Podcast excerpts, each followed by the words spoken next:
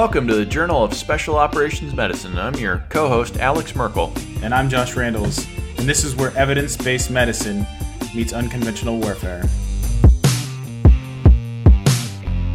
The views and opinions you are about to hear are the speaker's own, and nothing contained herein is to be considered the official opinion of the Journal of Special Operations Medicine or the U.S. government, including the Defense Health Agency, Department of Defense, Department of the Army, Navy, or Air Force. Hi, everyone. This is Michelle Landers, founding publisher of the JSOM. I'd like to thank you for joining the JSOM's 20th anniversary interview series. We are excited to bring together a host of experts, all leaders in the SOF medical community. In these interviews, we will be discussing the ever evolving methods of treating battlefield trauma and injury and how those methods have changed over the 20 years since the JSOM's inception. I hope you'll find these talks as informative as we do and welcome back. We have got the privilege today of chatting with a very special guest. It's Chief Master Sergeant Rubio of the PJ Schoolhouse, and really excited to chat about some of the changes within the career field as far as ongoing training. Uh, welcome so much, Chief. Hey, Alex. Thanks for having me. And we always like to start off by getting a little bit of background. Could you maybe introduce yourself to the listenership and describe some of your past involvement within SOF medicine? Yes. Um, so, Michael Rubio, my current position is here at the uh, PJ Schoolhouse here at Kirtland Air Force Base, New Mexico. So, I've been here for about three years. So if that says anything about my operational relevancy and you know how fast our community changes with medicine, so I'm about three years out of the game. I stay connected, you know, as much as possible as far as it pertains to curriculum. Really began my career as a PJ back in 2000, 2001, going through the pipeline. At that point, uh, pararescuemen still went through the a SOCM course with our sister service uh, components. And I believe that was, yeah, back in 2000, if I got my dates right. After that, went to a rescue squadron. First deployment was early 2003. Back then, the, the medicine was pretty straightforward. Basically, every, everything I learned at the SOCM course served me very well. Didn't see anything too complex outside of that. My next uh, assignment was out to Okinawa as the 320th Special Tactics Squadron. Again, our medical training was something that we leaned on very heavily. Probably one of our first and foremost skills when folks think about pararescue, or at least that's the way we thought of it. After that, I went to the uh, 24th, now 724 Special Tactics Squadron in uh, Fort Bragg, North Carolina. Spent quite a few years there and now I'm here. So that's a little bit about me. You know, one thing that I kind of touched on already is like, hey, medicine throughout my career has always been the foundation. We've continued to tack on additional skills on top of that.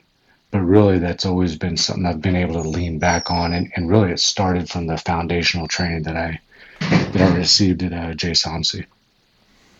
Wow, that sounds like you've probably been involved in what I like to call places with people. And that's all I'm going to say about that. Well, fantastic. Thanks so much for that background. And so today I think we're going to talk about training in the PJ career field. And you've already touched on it a little bit, but it sounds like in the last 20 years since JSOM started publishing, and it sounds like coincidentally since you went through the pipeline um, things have changed a couple of different times. Would you mind maybe walking us through where the PJ training was at your timeline and, and how that's changed? And then, of course, I think we're all very interested to know what's coming down the pipeline with the changes in AFSPEC war. As I alluded to, coming with zero medical training whatsoever, I showed up on uh, JSOMC's doorstep had no idea what I was getting into, not even, you know, whatever anatomy and physiology I brought with me from high school. It was a fire hose from day one. There was there was no expectation uh, that you were there and you were going to graduate. You basically got out of it what you put into it. And one of the key things was just repetition, just repetition, training on the basics. And I, I say that, you know, I, I'd like to emphasize that because I really do feel like that is the key to success. It's very easy today, especially with all the advances in medicine, to kind of get the cart before the horse. Hey, look, look at all look at all these amazing uh, advances we've got in blood transfusion, pushing uh, technology further and further out into the field. But without a a very strong foundation and the basics to hang that technology and those advances on, you're just not getting the full benefit and, and you miss some very critical things. So I was probably one of the last classes to go through JSOMC during that time. My assumption is that the Air Force kind of looked at the cost benefit. Hey, what, what are we getting out of the JSOMC model? We've already selected our guys. Our guys are already highly selected, tried and true. We, we've put a lot of training into them. But like I said, the, the JSOMC model at that time was Hey, there's no expectation that you're going to graduate. So the Air Force took a look at that and uh, wanted to get more production out of uh, what they were putting in. Not a bad call, you know, but it was uh, kind of a start down the road to we can do this as well. And I, I think that's I think that's a can be a true statement. You know, there's no true magic behind it. The thing is, uh, JSOMC had a lot of experience doing it. So over the next shoot, I guess, yeah, it's been about 20 years. You know, we've been uh, continually trying to refine our process. So when I came back here, that was in uh, 2017. First thing I saw is, hey, this is a civilian contract that we're putting our guys through to get them the national registry requirement, right? So taught by civilians, led by civilians, which is fine. Like they're the experts at getting folks to pass the national registry. What I didn't see was a lot of that rote repetition. When you're in such a compressed cycle to get to the national registry benchmark, man, you got to focus on national registry stuff. Somebody will probably check my numbers on this, but I think your typical, like, hey, civilian National Registry paramedic program is somewhere between the 15 to 18 month range. We put our guys through in about seven months. Again, from that base knowledge of whatever they brought with them, whether that be high school, maybe a little bit of college, but a very accelerated program. So when you do that, you got to focus on the end state, right? Uh, when I came through SOMC and arrived at Kirtland for a pararescue school. There was a block of training in there called tactical medicine or PJ Med, Dirt Med. I, I can't remember exactly, but gone through several those iterations.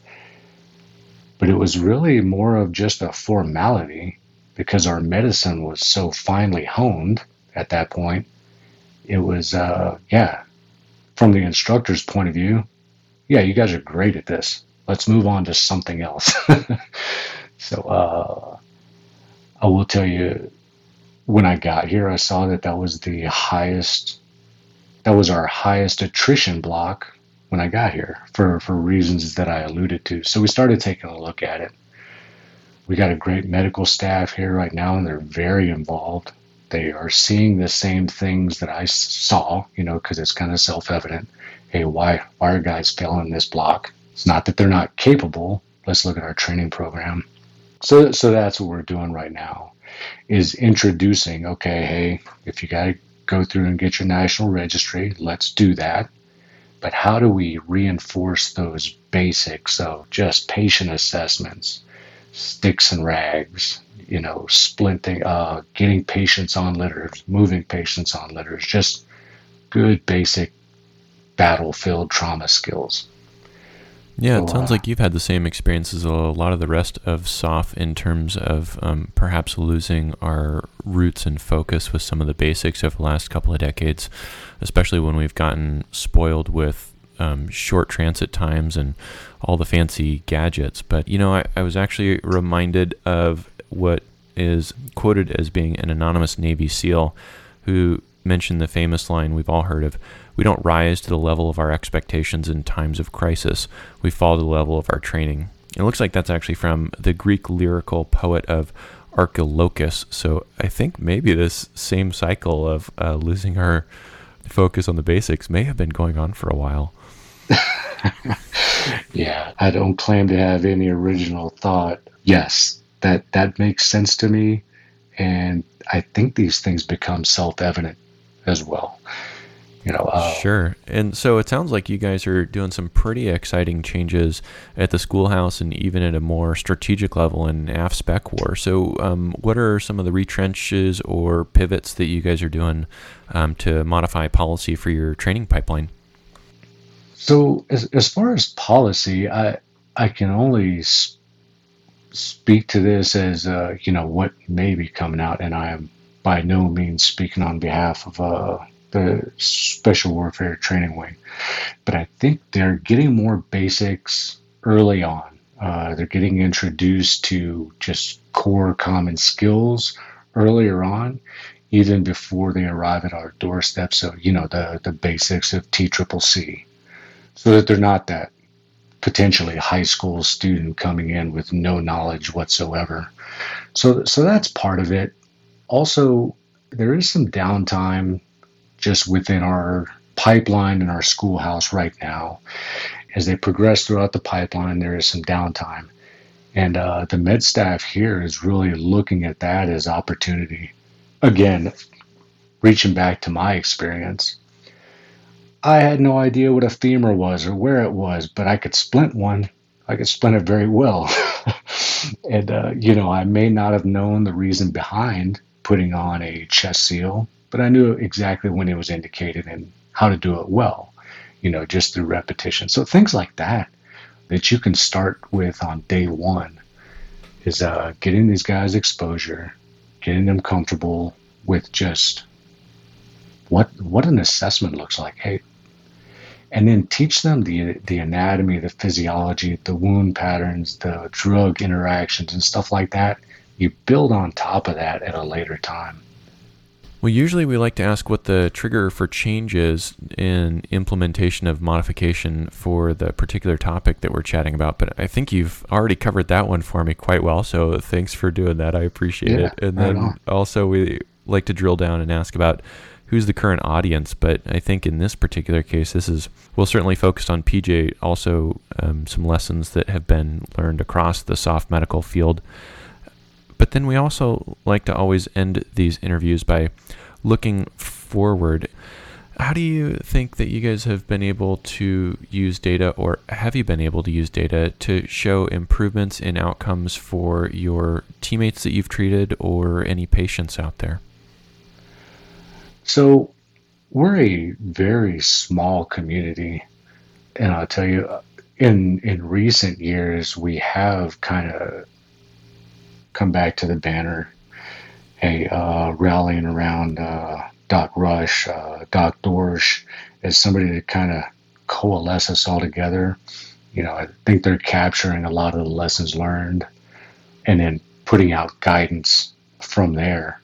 But also, to be honest, word of mouth.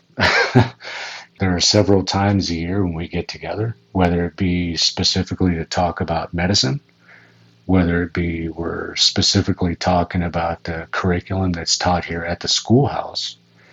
What can come out of that is probably considered anecdotal. Hey, you know, this is what we're seeing from the field, but you get to hear it more and more times, and then that kind of kind of drives a change for the customer. Let's call them, you know, whether that be your your team whether that be your teammates. You know, sometimes we're attached to uh, sister service SOF. Really, really, I would say most of it is anecdotal, but there are quantitative things out there, reports. But I'm not sure exactly how we're using that today. I rest assured that that's what's happening. You know, we're not going just off of anecdotal stuff. Really, what we're involved in is the uh, go do. Hey guys, this is where the community is at. This is where we're going in the future, and this is why.